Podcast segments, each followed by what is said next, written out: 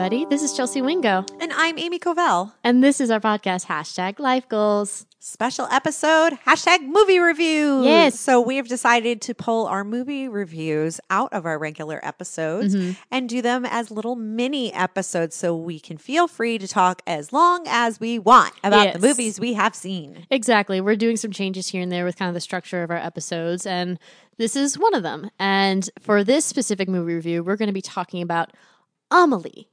Yes. Producer Marcus assigned us to watch the movie Amelie one week when we didn't reach our goals, Mm-hmm. and neither of us had a movie already picked out for each other. Exactly. You have seen it before, but it was a long time ago. Yeah, I saw it when the movie first came out, Mm-hmm. but not in theaters. I think I saw it as soon as it came to DVD. Mm-hmm. And so I didn't remember it very well. And then Chelsea had never seen it. Nope, never seen it. I heard a lot about it, but never seen it. Well, now that I have watched it again, I now remember why I don't remember it.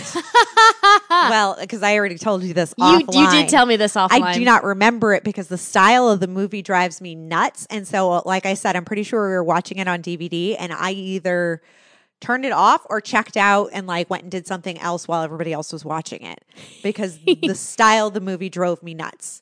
Mm-hmm. Now, the style is not necessarily a bad thing. It's got this very kind of quick paced editing and quirky vibe. Yep. Like the quirkiness reminded me of The Dressmaker. So I was like, oh, Chelsea's going to Ah. love this. Because remember how I felt like it was all these little vignettes? Mhm. It wasn't really a well crafted movie from start to finish that flowed seamlessly. It was more of Yeah. like small vignettes. And Amelie has that same feeling. Mhm. Now, a movie like Requiem for a Dream, Yeah. which is my favorite movie, it's my number Oh, one. I've only watched that once. I cannot watch it again. it's a really hard movie to watch. It's very hard. It yeah. has that same kind of frenetic editing style, but it's motivated by the drug use in it Yep. because they do the frenetic cutting as they're doing drugs and as they're high. I felt like in Amelie, the frenetic cutting was not motivated. hmm But once the movie, anytime the movie would slow down and there was less of that frenetic energy, I enjoyed it better. hmm When it would slow, and I felt the same way about the dressmaker.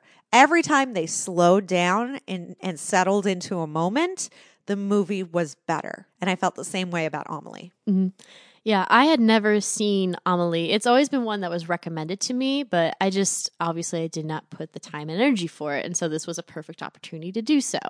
So definitely going back to kind of the cutting style of the film. Yes, it made it very quirky, but I think because it was a first time viewing experience for me, it definitely felt a little all over the place and trying to catch up with what was happening with you know, Amelie I think everything. it just always is going to feel a little all over Yeah. the place. Because I think another thing that now that I'm thinking about is that maybe the quirky cutting pace reflects a lot with the character itself. I think that was the intention. I agree, yeah. but I don't feel like the storyline lended it to that. Mm-hmm. So, like for example, when she first finds that box that's got the that one gentleman's childhood memories in yeah, it, yeah. yeah. I was like, oh, okay, so this is our inciting moment. This is going to be the story that carries us through. Yeah. She gives him the box, and I'm like, oh. So that's why I mean it went into that feeling of these are all individual vignettes that are not linked together. Yeah, the, the the inciting incident is that that's the start of the ins- of of the little vignettes that you're talking about, and then progressing forward. But the vignette she needs to focus on is herself, which she doesn't do until the end. yeah, Yeah. yeah. So, but I can understand that it definitely was quirky all over the place. There were times that I was kind of out of it. There were times that I was. I mean, the cinematography is is beautiful. yeah, no, but even that, there were certain scenes that I was like, okay, so the shot is absolutely gorgeous and well crafted, Mhm. but also doesn't fit in the story. so like, there's all of these beautiful shots inside the two windmills, which is the restaurant that she works at, that Yeah. also has a um a cigarette and cigar shop in it. Mhm. And the one gal's complaining about how it's so smoky. There is not even a fog machine being used for a little atmosphere. it's clear as day, bright lights, yellow. There is no smoke in the air. And you've got a character complaining that she can't breathe because it's too smoky. Yeah. Well, I think that that's the character that is like the hypochondriac that is always like That's true. and all that kind of thing. But so if Yeah, they're yeah, saying yeah, people yeah. are smoking inside, there should be some smoke. I work with cinematographers all the time Mhm. who use a fog machine in every damn shot because they like that it creates some texture in the air. Yeah. Um, it creates what they call atmosphere, which is some texture and some depth in the in the frame. Um, whereas this, you know, you have a very skilled cinematographer, and in something that verbally calls out for smoke, they didn't even think to use a fog machine. Mm-hmm. I think with each film, there's always one thing they are going to focus on a lot and one thing that they will focus on the least. So I think with Amelie, I do think the cinematography and kind of the colorization was probably more of the optimal choice. Right, but that's what I'm saying is if you're focusing on the cinematography, this is something that falls under the cinematographer. Yeah. And it was completely missed and it pulled me out of the film.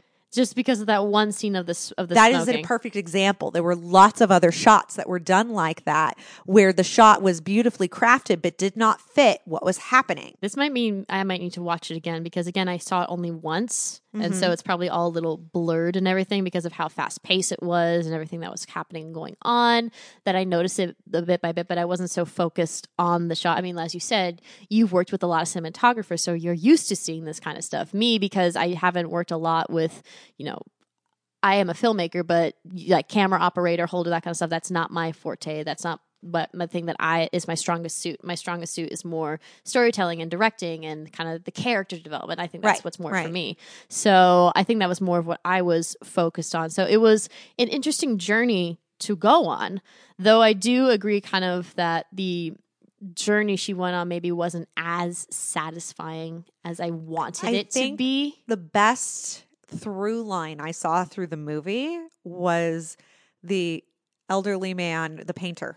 Mm-hmm. Who was doing the reproductions of Renoir? He, you saw pushing character arcs to happen. Yeah. He was the one who was actually very active in pushing the story along. Yeah. Um, I was glad every time we went back to him because that was uh, something I could cling on to that was actually holding the story together and was pushing Amelie along on this journey. Mhm. Part of it maybe is just some sentimentality too, because Yeah. when he first came on screen and he was doing that Renoir reproduction, that's the same Renoir painting that I spent an entire summer watching my grandfather do a reproduction of. Ah, that would make sense. I have his postcard size one that he painted to use as his template, Mm-hmm. um, hanging in my my hallway. Yeah, that, that So- definitely makes sense. Because my grandfather was a reprodu- was an artist, and so he did a lot of reproductions for restaurants, hotels, Mm-hmm. um, and that was one I actually got to watch him do.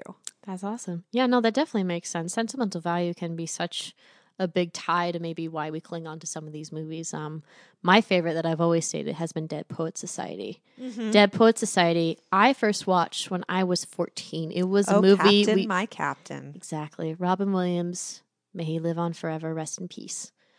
Uh, that was the f- first time I watched that. I was 14, freshman year of high school. And it was in English class. So it was something that we were watching. And of course, everybody else was not interested. They did not want to watch it. I They weren't the connecting to the subject matter. no, and I was because I think, especially at that time in high school, that was me trying to grow into being myself and kind of what I wanted to do and be the person that I wanted to be, despite maybe the pressures of social me- social society around me. So I really connected with that. And then also Robin Williams, and it was the first time I saw Ethan Hawke, obviously because he's not actually 18 at that point. That was filmed back in 1989. 89. 89, yeah. So that was the first time I saw Ethan Hawke, and then uh, Robert Sean Leonard was there as was in it as well, and he was great. So yeah, I, I have sentimental value for that one, so I really connect with it. But I can understand how sentimental value can really help you cling on to certain characters or certain. And I love. Poet Society, but for me, that film always just feels like a precursor to White Squall, which came out seven years later. Okay, I've not seen White Squall. So White Squall um, is a very similar story, only Okay. it takes place on a sailing ship. All of okay. these boys that are, you know, prep school age Yeah. um, are in this program where it's kind of like sending your kid to military school, but instead, instead you send them to the school that is on this sailing ship. So they are taking classes on the sailing ship and also learning to become sail- sailors. It's that whole idea of teaching them to become a man and them being r- responsible for um, life and death situations. And um, someone, you know, some people do die in the film in a white squall storm. Ah. And so part of it is also then them all going through the pain of losing those people. Um, and then there's a huge court case um, around the the families that lost people in the storm, like you know, trying to put the blame on the captain. And it's that same kind of feeling of them all trying to band together and them going through that coming of age story. So if you like Dead Poet Society, I definitely re- recommend seeing White Squall. Yeah. But like Deb's Poet Society was first and then White Squall came Correct. afterwards. Correct. But it's one of those like, things like I don't think White Squall would exist without Dead Poet Society. But as much as I like Dead Poet Society, I feel like White Squall does it even better. Well, I mean, it makes sense because it's years later, and then it would be character development. Anyways, we're a little all over because we're supposed to be talking about Amelie, but obviously Amelie this, this shows that we don't really like it as much as we thought we would. is one of Leota's favorite movies. ah, sorry, Leota. And while watching it, I was very much like, this makes complete sense. Mm-hmm. And this fits her personality and Yeah. her thought process. And, uh, Mm-hmm. which I think gave me a different view on it a little bit and a little bit more appreciation. Yeah. But yeah, it's still not a top choice for me at all. Yeah, like actually, as we're talking about it right now, what I was trying to think of maybe I felt like there was another movie I watched that was somewhat similar to this but different and did it better. Run Lola Run. Yes, Yes. that's exactly what I was thinking. And they Run, came out Run. around the same time. Run Lola Run is I think a really is, is one that is sort of like Amelie. The subject matter is different, but it does it better in terms of the character vignettes and the journeys that they go through. For those that don't know, Run Lola Run is a foreign language film uh, in German, right? Yeah. German? it came out in 1998. Yeah, and it's about this So girl. five years before Amelie. Five. Okay. But, you know, in the world of foreign cinema, that's practically at the same time. Yes, exactly. And it tells the story about this girl who is in the situation where her boyfriend owes money to some mobster and he is going to rob a bank and she has these uh, choices that she has to make regarding how to help the boyfriend. But with each act break, there is a different scenario that she goes through. So basically, like it's like she's going back in time and trying again until she finds one that fits. So it's unique in that aspect. And Yeah. I think it does it a very well. I think that definitely has it has that same style of Amelie, but it succeeds. Mm-hmm. Yeah, at it. especially with the character vignettes of this character act this one, character at that one, and then the final one, and then especially how they all interweave together, especially the police officer. I think it Mm-hmm. was because he's the first one that you see in the intro when he because it's his voiceover talking about all these different choices, and then spoiler alert, when you see him in the end, he's in an ambulance, and Lola ends up in that ambulance and ends up holding his hand as he tries to overcome his heart attack that he's going through. So yeah, uh, I highly recommend Run Lola Run. I haven't seen it in a very long time, but uh, yeah, I think that was for me that trumps Amelie. I would agree. I yeah. agree for Th- sure. that being said, uh, what's her name? An Amelie Audrey something. The actress's name is Audrey Tautou.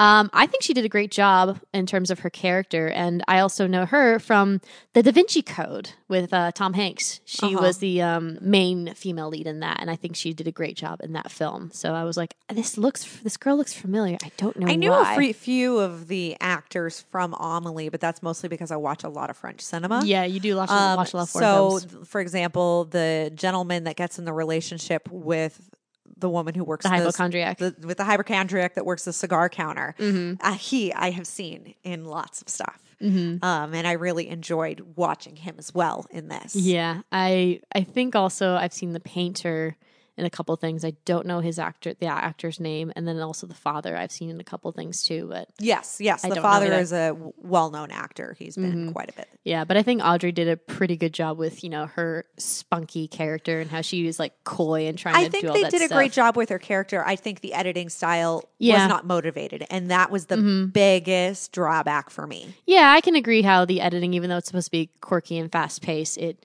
didn't necessarily fully work. Well, we saw another movie. It's you know, it's something that has definitely influenced cinema today. So I'm glad that we had a chance to see it and discuss it. yeah, Um, but, maybe not our. it's not our cup of tea. Let's move on to No- bigger and better things. Yes, like Rocket Man. See Rocket Man when it comes out.